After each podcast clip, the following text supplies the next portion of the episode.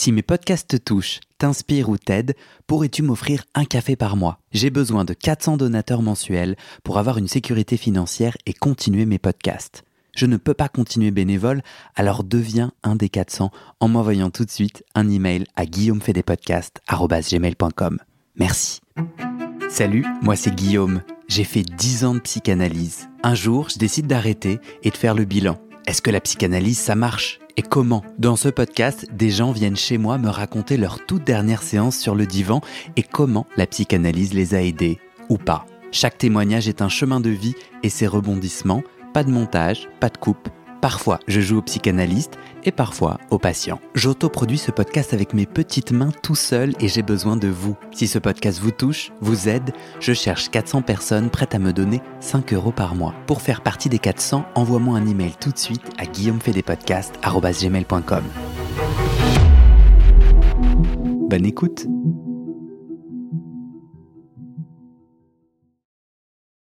Un autre point très important, je veux dire au-delà même des séances, tu vois, en tant que telle cette euh, psychanalyste, je pense, a pu repérer chez moi une certaine euh, mélancolie. Je dirais pas une mélancolie euh, installée, mais une pente, une petite pente mélancolique. Mélancolie, c'est un peu la dévalorisation de. Et c'est plus que la dévalorisation. C'est quelque chose de.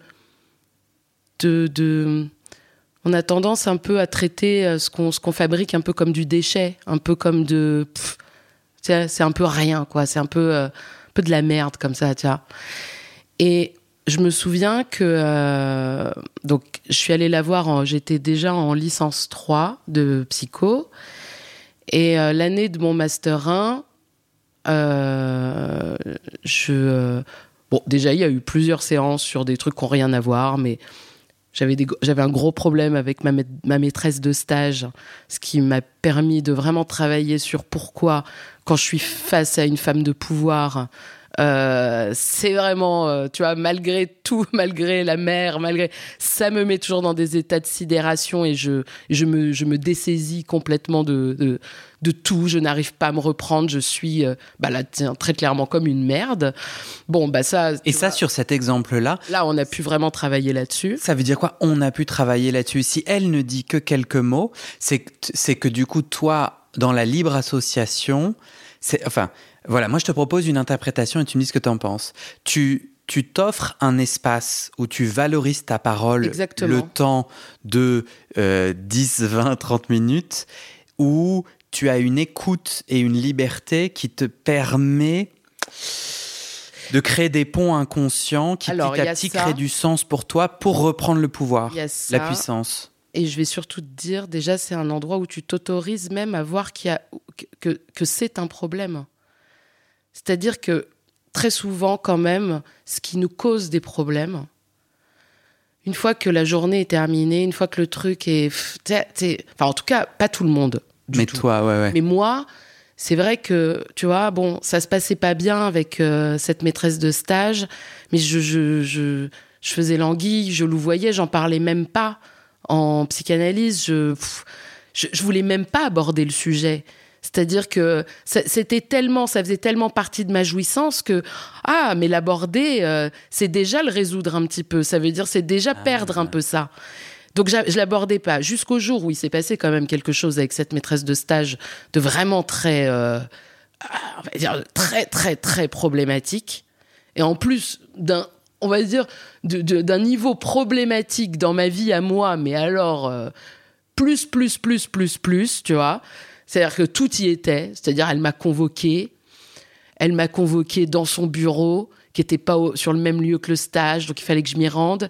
Quand je suis arrivée, elle m'a fait tout un laïus sur à quel point elle était formidable et, et comment elle avait monté sa structure et gna gna gna et c'était blablabla et qu'elle me sentait désengagée. Donc déjà moi le mot désengagée, moi qui suis extrêmement engagée, je, déjà je l'ai très très mal vécu. Je, c'était horrible. Et après elle est bon, elle était tarée, hein. enfin faut quand même le dire.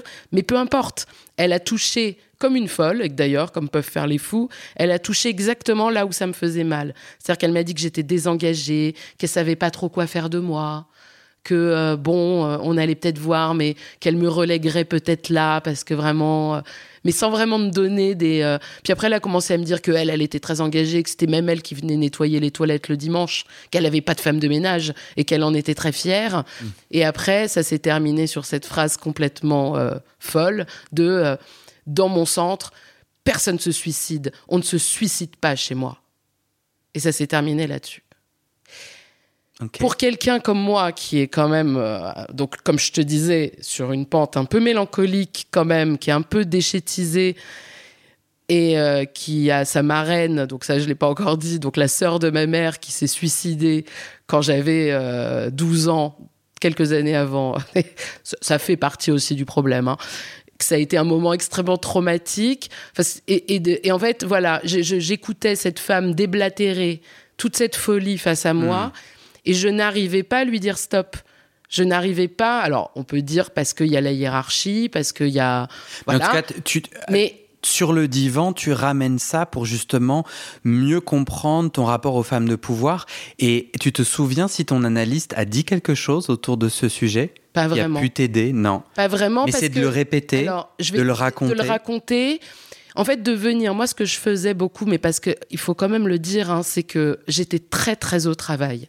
C'est-à-dire que j'avais pas vraiment besoin qu'elle intervienne. C'est-à-dire qu'à ce moment-là, quand je lui raconte cet épisode, j'en ai aussi parlé à ma meilleure amie qui est psy, bah, la fameuse qui regardait euh, les tutos make-up, uh-huh. qui est déjà psy à cette époque-là et qui me donne un conseil extrêmement judicieux, qui me dit euh, écoute, cette femme, elle a l'air, euh, voilà, ça a l'air d'être une horreur. Moi, ce que je peux te donner comme conseil quand elle vient comme ça et qu'elle qu'elle elle dit parce que je vois très bien comment elle peut faire. C'est-à-dire et elle vient elle te elle t'accapare par le regard et elle parle elle parle elle parle et elle dit que des choses folles. Et je disais oui c'est exactement ça qu'elle fait. Elle me dit quand elle fait ça tu la coupes mais tu la coupes pas pour lui dire arrête c'est insupportable euh, ce que tu me dis parce hmm. que euh, là forcément elle va s'énerver en retour. Tu la coupes et tu lui dis ah ça tombe bien que tu viennes me parler j'ai quelque chose à te dire sur tel enfant et tu me dis si ça fonctionne. Et donc mais là, tu es en train de me donner un exemple que la psychanalyse n'a pas été utile sur ce sujet, et c'est cette amie bien conseillère. Mais oui, mais en fait, pourquoi Ça sert à quoi la psychanalyse Ça, sert à ce que je me retourne vers cette amie bien conseillère, que j'écoute son conseil, que je sois pas dans... Euh, tu L'évitement? Tu disais Voilà, l'évitement, que je sois pas à dire à cette amie bien conseillère, euh, que je sois pas en train de lui dire non mais tu te rends pas compte, je crois que tu te rends pas bien compte, elle est vraiment horrible, elle me fait peur, jamais je pourrais faire ça. Le fait d'aller rendre compte de tout ça chaque semaine me met au travail et, me, et moi je suis dans une optique de trouver des portes de sortie euh, la tête haute à chaque fois des situations. Et c'est parce que je vais rendre compte de, de ça chaque semaine que j'arrive à le mettre en place et que je hmm. reste pas parce que j'aurais pu, tu vois, pour te donner l'idée du choix. Cette, femme, on va le dire comme ça, cette femme méchante, elle était méchante. J'aurais pu être vraiment restée dans le mode victime, dans ce mode de elle me persécute. Et, je, et tout ce qu'on va me proposer comme travail, dans, non, en fait, elle me persécute et je veux qu'elle me persécute et je veux, enfin, je veux, évidemment inconsciemment, mais je, je, reste dans cet état de persécution. Je ne me mets pas moi au travail pour sortir de cet état. Et en fait, j'étais tellement au travail que ben oui, j'ai mais à un moment j'ai quand même songé à partir hein, de ce stage, mais finalement. Du coup, je raconte ce conseil à ma psy. Ma psy valide aussi ce conseil. Ah. Oui, dit euh, en effet, euh, ça peut fonctionner. Elle dit mais bon, et qu'est-ce qui vous met dans cet état de sidération? Je lui parle donc après de de toute la lignée. Donc si, tu vois, je, ça me permet de parler de la lignée des femmes dans ma famille, mmh. des morts, de la, de la, du pouvoir qu'ont les femmes, de ma grand-mère, de mon arrière-grand-mère, de toutes ces femmes qui ont fait des choix extrêmement radicaux et, et, qui me laissent, moi, un peu comme le dernier petit déchet, cette dernière petite fille, qui d'ailleurs n'est pas mariée, n'a pas d'enfant, comme si je voulais un peu euh, casser le, le, le, sortilège. Il y a un peu aussi ça, j'ai pu... Bon, donc on est sur tout ça. C'est ça, c'est en fait, euh, euh, moi ça me rappelle pas mal. Euh, il m'est arrivé en séance. En fait, les séances pour moi de psychanalyse étaient un endroit où je pouvais dire, raconter, pleurer, comme si je pouvais faire baisser de trois niveaux les émotions pour, en, les validant, en les, en, en ce moment de moi avec moi-même où je me dis putain. Et en baissant de quelques niveaux, je pouvais alors mieux voir comment être responsable, moi je dis puissant, dans ma vie. Et, que, euh, et que je crois que sans la psychanalyse, j'aurais euh, peut-être soit évité, soit été trop aveuglé par mais tu te rends compte à quel point c'est blessant, tu te rends compte, et peut-être à, être toujours dans les mêmes boucles de répétition. Euh, Exactement. Je, ça me parle. On vient d'essayer. En fait, ça casse les boucles. Ça te met, ça, ça, ça te, mais ça te met pas des limites de l'extérieur. C'est pas le psy qui vient te mettre des limites. C'est que c'est ça te, tu, apprends à te délimiter et, on apprend aussi à... En fait, on apprend à se connaître aussi, tout simplement. Quelque chose de... Moi, il y a des trucs aujourd'hui euh, que j'évite, mais dans le bon sens du terme. Hmm. C'est-à-dire des situations où je me dis, bon, ça, tu l'as déjà vécu euh, un paquet de fois. Avant, tu y retournais parce que t'en retirais encore suffisamment de jouissance, hmm. même euh, à pleurer et avoir euh, la tête dans le caniveau, mais quand même, euh, allez, on va, on, va vérifier encore un peu quand même si le caniveau c'est pas confortable, tu vois, on sait jamais. Aujourd'hui, quand, quand vient une situation qui pourrait me remettre là-dedans, et où maintenant j'ai autre chose à faire, en fait, j'ai même plus le temps de passer cinq jours dans le caniveau, tu vois. Avant, j'avais plus de temps à consacrer à ça. Maintenant, j'ai plusieurs boulots, j'ai une vie, j'ai des, je m'amuse, je suis heureuse de vivre. Donc, en fait, passer cinq jours dans le caniveau alors que je peux l'éviter. Oui eh ben, je vais dire à la personne qui est en train de m'embrouiller, je vais dire, écoute, par contre, enfin, moi là, non, ça, ça m'intéresse pas trop, en fait. Mais c'est pas grave, c'est pas pour ça que je t'aime pas. Mais juste ça, là, moi, non. Ah ouais, tu te positionnes. je me positionne, quitte à mhm. perdre d'ailleurs parfois des gens, quitte à. Hmm. Mais c'est comme ça, voilà. On, a là discuté de quelques bouts de, d'un, chemin de 18 ans. Euh, est-ce qu'il y a quelque chose qu'on s'est pas dit Il y a un nœud important ou un moment clé de ton analyse où tu te dis bah oui euh, donc c'est pas un nœud mais justement c'est ce que j'allais te raconter euh, par rapport à cette idée de dévalorisation un peu de son travail etc parce que tu vas voir que c'est pas sans lien et comme ça la boucle sera bouclée avec le début. C'est pas sans lien avec la création de la chaîne YouTube. Hmm. arrivé en master 1 je donc je fais un premier mémoire de recherche et quand même, euh, je suis quand même contente hein, du thème. D'ailleurs, c'est sur le suicide. Hein. voilà, donc on voit que ça, en tout cas, c'est quelque chose qui, euh, hein, qui m'interpelle. Et ma psy m'a demandé, euh, elle m'a même pas demandé de lui envoyer par mail. Elle m'a dit, vous m'en, vous m'en ferez une copie j'ai payé un mémoire à ma psy, mais je lui ai fait relier un mémoire pour elle. J'ai payé de ma poche, elle me l'a pas acheté, hein, mais je, mais si tu veux, je l'ai fabriqué. J'ai demandé trois mémoires ou quatre, enfin je sais plus, un pour tu moi. Tu l'as fabriqué. Voilà, et je lui ai donné. Elle l'a lu, elle m'a fait un retour, si bien qu'à ben, celui d'après, je lui ai donné aussi. Et puis euh, à la fin de mes études, donc en M2. Tu veux dire, elle a validé ton ton elle, elle ton chemin professionnel? Non, elle me ça m'a c'était pas de la validation, je l'ai vraiment ressenti comme je suis intéressée de vous lire. Donc tu t'es senti soutenue? Je me suis sentie valorisée, c'est-à-dire hmm. que je me suis dit euh, ça l'intéresse. Elle a elle a envie de me lire. Hmm. C'est pas, euh, c'était pas pour me faire un retour de notes. c'était parce que je, moi, j'avais la sensation que euh, elle. Euh, ça veut pas dire que c'était vrai. C'est juste, c'est comme mais quand tu deviens sujet de ta vie, Donc, ça l'intéresse. Donc il y a eu ça qui a été fondamental. Ensuite, bon, en M2, voilà, je lui rends mon deuxième mémoire, ce qui est moins, voilà, moins impactant. Et ensuite, on arrive à euh, donc septembre, juste après la fin des études, et c'est là que je lance la chaîne YouTube. Et au début, j'ose pas trop lui en parler, mais très vite, je lui dis ah bah en fait, j'ai commencé à faire des vidéos sur YouTube euh, où je parle de psychanalyse, euh, un petit peu gênée quoi. Et elle me fait oh, mais c'est formidable ça. Et je lui dis ah oui vous trouvez? Elle me dit bah oui, mais vous allez m'envoyer le lien. Donc je dis pas d'accord. Euh. Donc je lui envoie le lien par mail euh, d'une de mes vidéos. Euh. La, séance d'après, elle me dit Mais écoutez, c'est formidable, quelle créativité. Puis il y, a pas, y, avait, y avait quoi? À l'époque, il y avait 300, 400 vues. Elle me dit Mais il y a déjà pas mal de vues. Je dis oui. Puis après, j'ai comme. Et puis en fait, c'est comme si là, tu vois, elle donnait un peu corps, aussi un peu, un peu de valeur à ce que je Hmm. produisais. Elle disait pas euh, qu'est-ce que vous allez faire avec ça. Moi, j'étais très gênée par rapport aussi, euh, tu vois, à la façon de gagner ma vie. était là. pff, vos parents vous aident. J'étais là, bah oui. Ça leur fait plaisir. J'étais là, bah je crois bien. Bah laissez-les vous aider. Faites, faites ça. Voilà. Enfin, elle me l'a pas dit, faites-le en mode. euh, Mais c'est comme ça que je l'ai entendu, vraiment.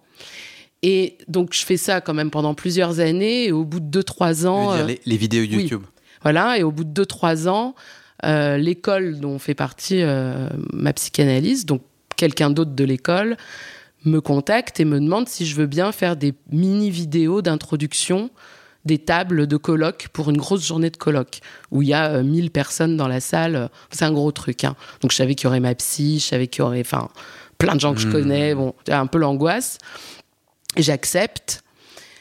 Et euh, donc on voit ma gueule sur écran géant au Palais des Congrès, euh, tu vois, avec euh, faire des blagues sur la psychanalyse avec tous les psys qui se marrent.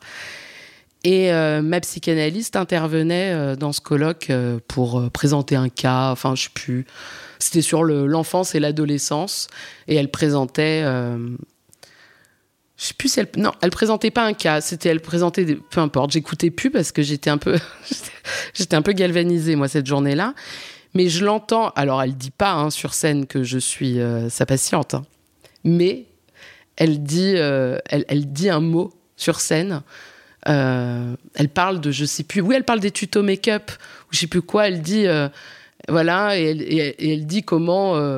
Alors, elle dévalorise pas le truc, mais elle dit comment euh, ça part quand même de plus en plus loin, c'est-à-dire avec des gens qui font des hauls de leurs courses, euh, tu sais, euh, leur retour de course du franc prix où ils montrent qu'ils ont acheté des macaronis. Enfin, bref, qu'on est vraiment dans, Devant, tu sais, de- devant la vidéos, caméra et elle commence à montrer comment vraiment euh, le- la créativité se, se détruit petit à petit dans ces vidéos-là.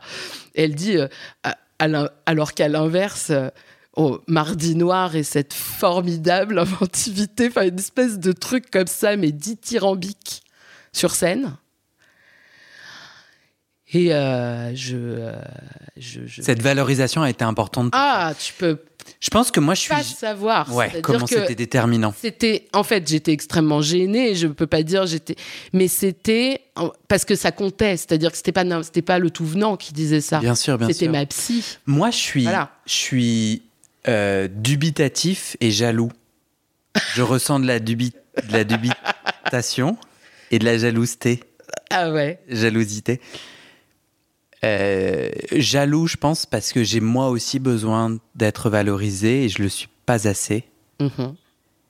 Alors, je crois que je n'arrive pas à assez me valoriser.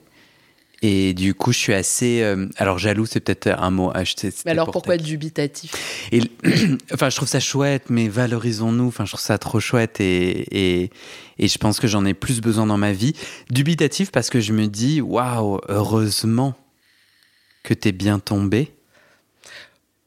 Et j'aurais pu bien tomber avec d'autres personnes aussi Mais il y a, enfin, moi, ça me fait peur. j'aurais pu bien Mais attends, je vais au tomber bout. d'une autre- Laisse-moi. ouais, j'aurais laisse- pu bien tomber d'une autre manière tu vois Mais Enfin, laisse-moi aller au bout de mon propos. Ça me fait peur de, de me dire qu'il y a des psychanalystes qui vont pas entendre cette demande de valorisation, qui vont considérer que ce n'est pas du chemin de la guérison que de la donner, et donc laisser moisir.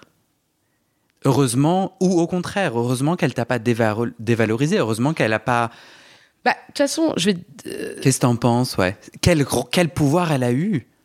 Bah, en tout cas, moi, je ce jour-là, tu vois, quand elle a fait ça sur scène euh, et qu'elle a dit ça, Tu t'es senti pousser des ailes? non, c'est, là où je vois que, enfin, je l'ai presque.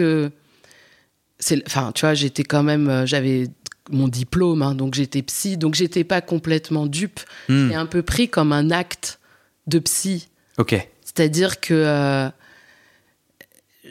mais qui m'a fait un bien fou.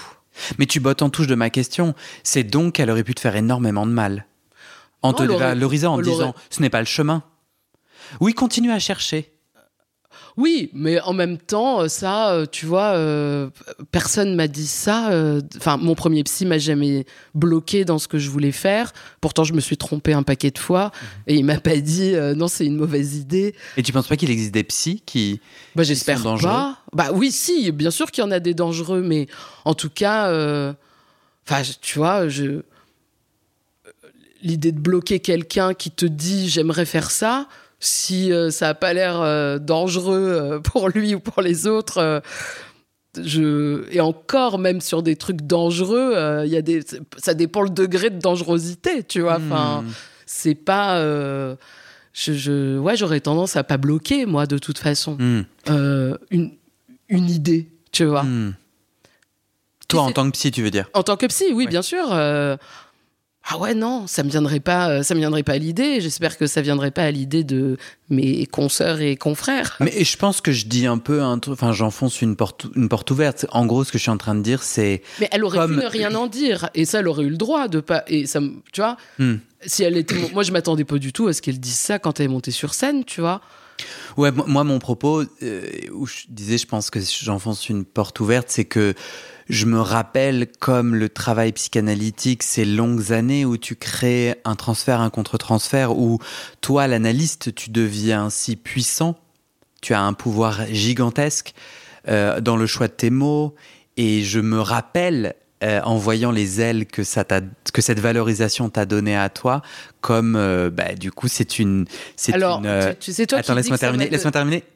Euh, c- C'est une, euh, c'est un art euh, subtil où chaque mot compte et où heureusement qu'ils ont chopé euh, l'importance de la valorisation pour toi. Oui, et je dirais que c'est justement, je pense qu'elle l'a fait parce qu'elle savait que ça ne me donnerait pas des ailes. Ça ne m'a pas donné des ailes, ça m'a, on va dire que tu sais, quand tu, tu fais un poids de euh, une tonne et qu'on peut t'en enlever la moitié, tu pèses encore très lourd, tu vois. Ouais.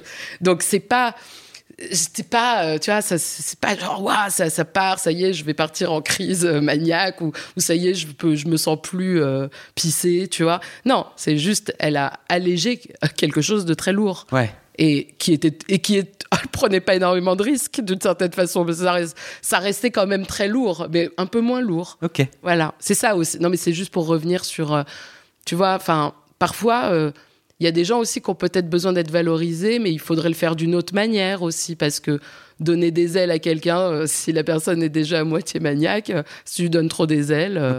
Ouais. bah, ça risque là vraiment de, bah, de faire un- le vol d'Icare, quoi, tu vois. Ouais. Enfin, donc, euh, Oui, c'est à utiliser par, avec parcimonie.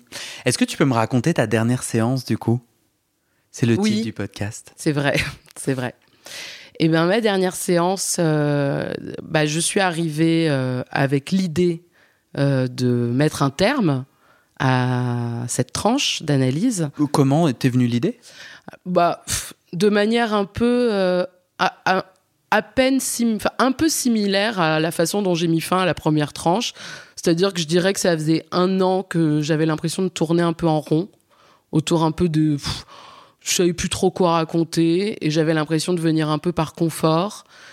Et je savais plus trop euh, ce que j'allais pouvoir découvrir en plus. Il y avait quel... pour le moment en tout cas. C'est du...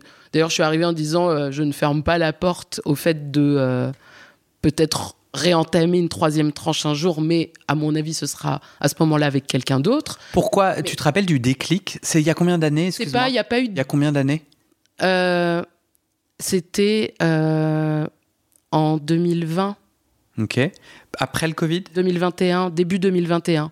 Donc pendant le Covid, le Covid a joué. Mais je dirais que c'est c'est- le déclic, c'est une séance un peu avant où moi je dis, euh, je raconte. alors, on n'a pas abordé ce sujet, mais très rapidement quand même sur ma relation aux hommes et sur le fait que euh, j'arrive jamais trop à être en couple et, euh, et je lui parle en fait d'une position que j'ai que j'ai depuis toute jeune ou au collège euh, quand je repérais un mec euh, qui me plaisait je me mettais à un endroit très précis du haut des escaliers, bref, de l'architecture du collège, et je pouvais comme ça regarder euh, dans la cour et, avoir, euh, tu sais, un peu comme un sniper, euh, je pouvais euh, repérer ma cible. Et, euh, et je termine cette séance, enfin, la séance se lève sur cette phrase qui, où de toute façon, enfin, moi je savais que c'était la scansion et elle aussi, enfin, où je dis, moi les hommes, je les chasse. et où en fait j'ai entendu, enfin en le disant, j'ai entendu l'équivoque. c'est-à-dire, je les chasse, c'est-à-dire je suis en train de les Ah. repérer de loin comme un chasseur, et en même temps je les chasse, je leur dis va-t'en. Et là, il y a quand même quelque chose de fondamental aussi sur ma relation à l'homme, au couple en tout cas, à la séduction, qui euh, s'est franchement éclairé par ce petit terme, chasser, qui a vraiment voulu dire pour moi à la fois attraper et en même temps, euh, j'attrape et je mets un coup de pied euh, en même temps. Quoi. Ouais, ouais, vraiment, ouais. c'est viens mais pas. voilà. Et ça, ça a été assez, euh, bah ouais, assez signifiant. Et je dirais qu'après, pendant, après le Covid est arrivé assez rapidement. Euh, ça s'est un peu distendu en plus, euh, tu vois. Au début, c'était un peu compliqué, puis après, j'étais très prise dans le Covid. Moi, j'aimais, ça m'a gonflé cette période. J'étais au départ prise dans la déprime du Covid, puis dans la fête. euh, Donc tu as arrêté l'analyse pendant le Covid et j'ai arrêté plus pendant. Oui, enfin, j'ai. Le premier confinement, j'y allais plus parce qu'elle recevait pas. D'accord. Et elle recevait pas par téléphone, sauf s'il y avait besoin. Mais elle ne continuait pas les analyses par téléphone. Ah d'accord. Après, ça, c'est chacun. Ils font Ouais, ouais, tous bien leur sûr. choix. Il y en a qui le font, il y en a qui le font pas. Elle, elle le faisait pas. Ouais. Voilà. Pour sans doute des raisons logistiques aussi. Hein. Ouais. Mère de famille, enfant en bas âge, compliqué, quoi, tu vois. De... Comment tu sais qu'elle avait des enfants en bas âge? Je, parce que je suis arrivée, je savais qu'elle était, euh, je savais qu'elle était enceinte, enfin qu'elle venait d'accoucher quand j'ai commencé avec elle, et le deuxième, elle était enceinte pendant que je la voyais. D'accord, ok. Voilà. Donc, bah, Oui. bon, à tu part, euh, à part euh, mauvaise surprise, euh, Mais du priori, coup- elle, l'a mis au monde. Du coup, j'entends deux choses euh, contradictoires, donc j'ai mal entendu. Tu disais, ça faisait tout un temps que je tournais un peu Bah, en après rond. cette Et fameuse. là, tu es en train de dire un peu le contraire, qu'il y avait un avant assez plein de signifiants non, entre justement déprime que- et chasse. Bah non, que se chasser euh, les hommes, c'était un peu le dernier point sur lequel je tournais, c'est-à-dire euh, pourquoi ça fonctionne pas avec les mecs et que justement de prendre conscience que moi les hommes je les chasse, Oui, c'est-à-dire que à la fois je prends mais c'est bien clair, mais du coup, on continue Voilà. l'analyse, on l'arrête pas. Non, là je la continue et en fait je vois que je me mets à tourner en rond et en plus de ça par-dessus se place le Covid et alors là un tournage en rond encore plus euh, Rond. rond, voilà, un, un bon Covid, quoi.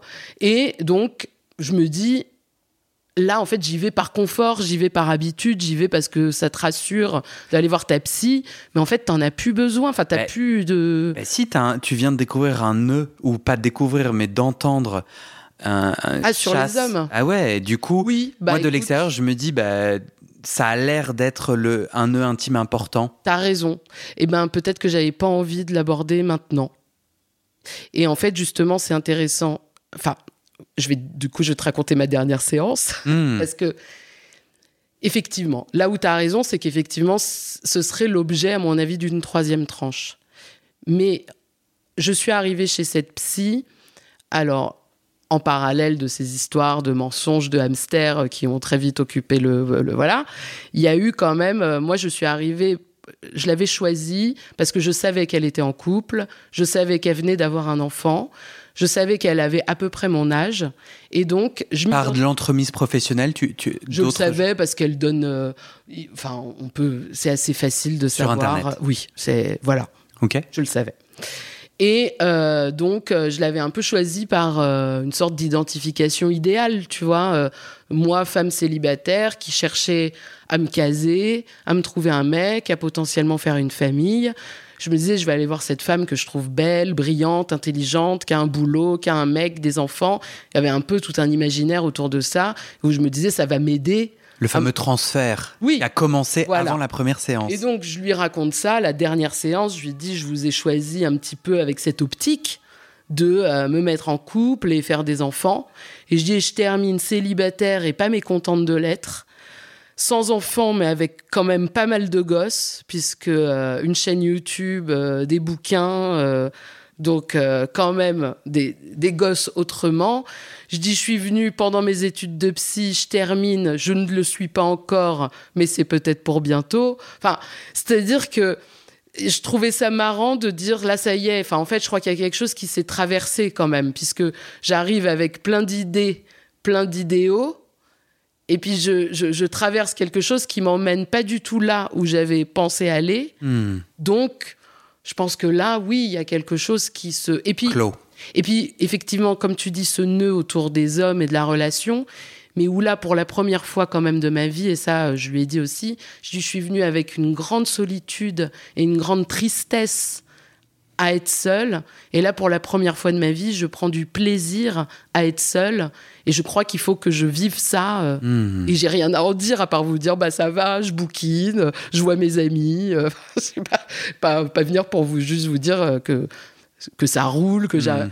Et par contre. J'évite les caniveaux. Ah oui, ça, euh, je l'évite. Ouais. Ouais. Moi, j'ai une dernière question pour Oui. toi. Euh, tu es aujourd'hui thérapeute Bon, et Tu peux dire psycha- psychologue, psychanalyste. je peux le dire. Du coup, je, je- je- tu l'as dit. Tu veux que je le répète? Non. C'est bon. Euh, et je trouve ça vachement intéressant parce que tu es, tu fais partie de celles et ceux qui acceptent de se livrer euh, à mon micro. Tu n'as pas désactivé tes vidéos. Mhm. Euh, moi, je trouve ça passionnant parce que je trouve ça passionnant. dans, un épisode, un double épisode qu'on a fait avec euh, Joe du comptoir de la psychologie, on a justement discuté euh, euh, de. Je crois que c'est euh, un épisode qui, que j'ai sorti en janvier. Et on discutait de que faut-il savoir de son analyste avant, est-ce que ça impacte, etc. Et donc moi, si je commence une analyse avec toi, enfin le moi est général, hein, si quelqu'un commence une analyse avec toi, il va avoir accès à beaucoup, beaucoup de choses Mhm. de ton intime. Ouais. Pourquoi, selon toi, ça n'empêche pas Pourquoi, selon toi, tu le fais et c'est OK de le faire pour toi et ça n'empêche pas euh, ton travail? Alors, je commencerai déjà par le fait de dire que euh, pour le moment, toujours, hein, moi je laisse toujours des portes ouvertes, mais en tout cas pour le moment, je ne me verrai pas faire de vidéos actuelles tout en étant psy. C'est-à-dire que les articles et le podcast, c'est déjà suffisamment. Est-ce que tu écris des articles Oui, une fois par semaine. Et il y a un podcast une fois par Tu semaine. veux faire de la aussi. pub? Euh, pff, Pas Sur- forcément. C'est sur Slate et ça s'appelle Ça tourne pas rond. Mais c'est pas. Mais voilà. Ouais. Tout ça pour dire que c'est déjà suffisamment. euh, euh, J'ai déjà suffisamment de visibilité avec ça pour en. Mais il n'y a pas mon image. C'est Mhm. quand même moins. euh, c'est moins intrusif. Donc je me verrais pas faire de vidéos actuellement tout en recevant des patients. Je me suis posé la question de les supprimer. Je trouve ça dommage. Bon, voilà. Et enfin, pour savoir en quoi euh, est-ce que ça bloque ou pas une analyse. Moi, je vais te dire, il y a beaucoup de choses qui peuvent bloquer une analyse. Il y a des choses. enfin, il y a des fois, ça passe pas aussi avec quelqu'un, tu vois. Enfin, moi, j'ai des exemples. Je pense qu'il y a des. Il y, a des, il y a des moments, tu sais, je sais pas, ça ne, ça ne fonctionne pas. Et dans ces moments-là, quand c'est trop entravé, de toute façon, faut, faut changer de psy. Je pense que dans mon cas, euh, ça peut entraver le travail. Et dans ce cas-là, ben, il faut partir, il faut pas continuer le travail. Je pense que pour d'autres, ça l'aide. Pour certains cas précis, il y en a qui sont venus à la suite d'avoir vu les vidéos. Pas pour tous. Certains, ça aide pas, je pense. Mais certains, ça aide vraiment. Il y a, je pense qu'il y avait, quelque chose de l'ordre de la confiance qui avait vraiment besoin d'être là. Et en même temps, moi, je parle pas de moi en séance. Enfin, c'est, ça reste quand même que de la, voilà. Et après, pour ceux qui vont découvrir peut-être, euh, qui connaissaient pas et qui découvrent ou qui y retournent et que ça dérange et qui parfois euh, peuvent me dire ah j'ai vu ça ou j'ai ou euh, j'ai été je suis retourné voir et maintenant du coup ça gna gna je leur renvoie sur eux. C'est-à-dire je dis mais pourquoi est-ce que vous allez regarder ça? Tu les renvoies à leur responsabilité. voilà à leur responsabilité. Vous n'êtes pas obligé d'aller regarder. C'est pas euh, c'est pas parce que moi j'ai beaucoup euh, il y a une fois je suis tombée sur un article qu'avait écrit ma psy qui n'était pas vraiment intime mais où elle donnait son avis sur quelque chose puis ça, ça c'était ça m'a fait chier je me suis dit je me suis dit merde je voulais pas savoir ça en même temps bon elle a le droit d'écrire et après dès que je voyais qu'elle avait écrit un truc ou qu'elle intervenait je n'écoutais pas T'étais pas d'accord avec son avis? Non C'était sur un sujet euh, social sur un sujet politique Ah, Enfin, j'étais pas d'accord. Ça m'a énervé. En plus, c'était pendant les, élec- les élections, tout le monde est euh, hyper à cran, tout le monde, euh, tu vois. Et j'étais pas d'accord. Et du coup, euh, tu vois, c'était un peu genre merde. Et puis après, après, du coup, j'ai, encore une fois, j'ai fait le choix de mettre ça de côté et de me dire, euh, non, mais en même temps, elle, elle vient pas m'emmerder avec euh, ses opinions Pas le politiques. sujet, quoi. Euh, quand je lui parle des miennes en séance, elle vient pas me dire euh, des. Mais je trouve ça, je, Voilà. trouve ça, je trouve ça super intéressant parce que je rencontre énormément de psychanalystes qui disent Oh non, je ne peux pas, non, jamais je ne vais me raconter, il ne faut pas. Et je pense que si la psychanalyse survit à, ce, à, à la suite, je pense que les Jones qui vont devenir psychanalystes ont un autre rapport à l'intime, à l'espace public, à l'internet, à se raconter, à prendre parole. Moi, je te le dirais vraiment Et comme une ça. Jones. C'est-à-dire, bon, ouais, plus ou moins. Manu, En fait, je dirais que c'est pas il faut ou il faut pas. C'est on, on le fait ou on le fait pas. Et encore une fois, c'est le choix. Je pense qu'effectivement, évidemment, un psy, que ça mettrait extrêmement mal à l'aise qu'un patient euh, connaisse tel ou tel truc de sa vie privée. Euh, bah oui, clairement, il faut qu'il fasse vraiment en sorte que ça se sache pas. Mais moi, il y, a- il y a des trucs, je mets des barrières hein, maintenant. Mhm. Par exemple, euh, si j'ai des patients, euh, pour ceux qui me connaissaient avant et qui me suivaient déjà sur Instagram, bon, bah, je vais pas les bannir, mais je les shadow, tu vois. Enfin, je, mets un filtre. euh, ils ont pas accès aux stories. euh, J'ai toujours un peu l'idée. Je me dis putain, je le fais pas, mais je me dis on sait jamais. Si un jour je suis bourré, je mets n'importe quoi en story. sur un moment de, de, de- où je n'ai plus euh, Tout, tout- tous mes moyens, toute, euh, toute ma raison, toutes mes capacités, je serais très embêtée. Bon, bah là, euh, l'accès aux stories. Oui, tu es quand même vigilante. Il y a quand même Je un entre-deux. Je suis Ouais. vigilante. Même, je vais te dire maintenant, dans ma façon d'écrire mes articles, je les écris pas comme je les aurais écrits, je pense, si je recevais personne. Hmm. Mais d'ailleurs, de recevoir me permet aussi de Mhm. raconter d'autres choses. Donc, euh, mais c'est sûr que je serais, je pense, beaucoup plus. euh, je me raconterais peut-être encore plus. Il y a des choses que je cache maintenant, mais pour ce qui est des vidéos, bah, bah d'ailleurs, il y en a que j'ai quand même mises en privé maintenant. Il y en a Mhm. quelques-unes que j'ai quand même euh, où je me suis dit non, là, j'ai pas envie. Euh, et puis d'autres, et puis les autres, je me dis, pff, bah écoute, On verra, ouais. voilà, on verra. Et pour le moment, il n'y a pas de. Ça n'a pas l'air de poser problème. Ouais. Qu'est-ce que hum, qu'est-ce que tu retiens de tout ce qu'on vient de se raconter? Est-ce qu'il y a tu repars avec quoi? Parce que tu, quand je t'ai dit pourquoi être là, tu dis il y a peut-être des choses qui pourraient apparaître ou c'est un peu une euh, une mini passe, un test de passe, un petit test à moi-même euh, de revenir sur ce, cette épopée, d'en dire quelque chose. Tu retiens quelque chose de notre échange? Ouais, bah ouais, je retiens euh, que euh, la responsabilité, c'est très important pour moi. Et cette notion de traverser, tu vois, qu'un un moment. Enfin. Ouais. C'est une traversée pour moi, la tranche d'analyse. C'est-à-dire que tu pars d'un point A et tu arrives à un point euh, pas forcément B. Peut-être euh, A moins même. Enfin, tu sais, on ne sait pas. euh, Une, une lettre avant le A, on ne sait pas.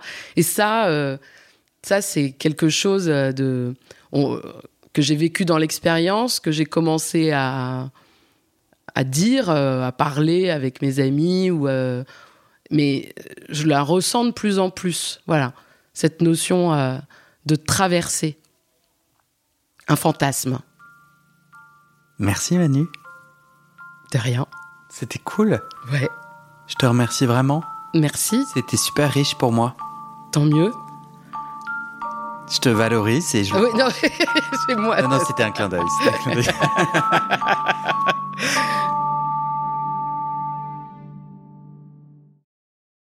Et c'est la fin de cet épisode. Vérifiez dès maintenant si la suite est déjà publiée. Sinon, vous pouvez vous abonner à ce podcast sur votre plateforme d'écoute pour être alerté dès la sortie des nouveaux épisodes. Et si vous aimez les témoignages intimes comme celui que vous venez d'écouter, j'ai deux autres podcasts qui pourraient bien vous plaire. Je vous les présente. Histoire de devenir moi. Ça, c'est un podcast dans lequel des gens ordinaires me racontent un tournant déterminant pris dans leur vie. Ils racontent le déclic qui a tout changé et comment ils sont devenus un peu plus eux-mêmes. Comment devenir sexuellement épanoui? Ça, c'est un podcast dans lequel des hommes, gays, bi ou queer, racontent leur chemin de sexualité et comment ils tentent de s'épanouir face aux normes. Alors pour écouter ces podcasts, vous pouvez tout simplement taper les titres dans la barre de recherche de votre plateforme d'écoute. Mais je vous mets aussi dans le descriptif de cet épisode les liens pour écouter ces podcasts et les liens de mes réseaux sociaux pour découvrir les coulisses de mon aventure de podcasteur et aussi la page de dons pour soutenir mon travail et mes podcasts. En tout cas, n'hésitez pas à m'envoyer vos retours et vos réactions à guillaumefedepodcast.com ou sur mes réseaux sociaux. Ça me motive énormément de savoir que ces histoires naviguent et résonnent, ou pas d'ailleurs.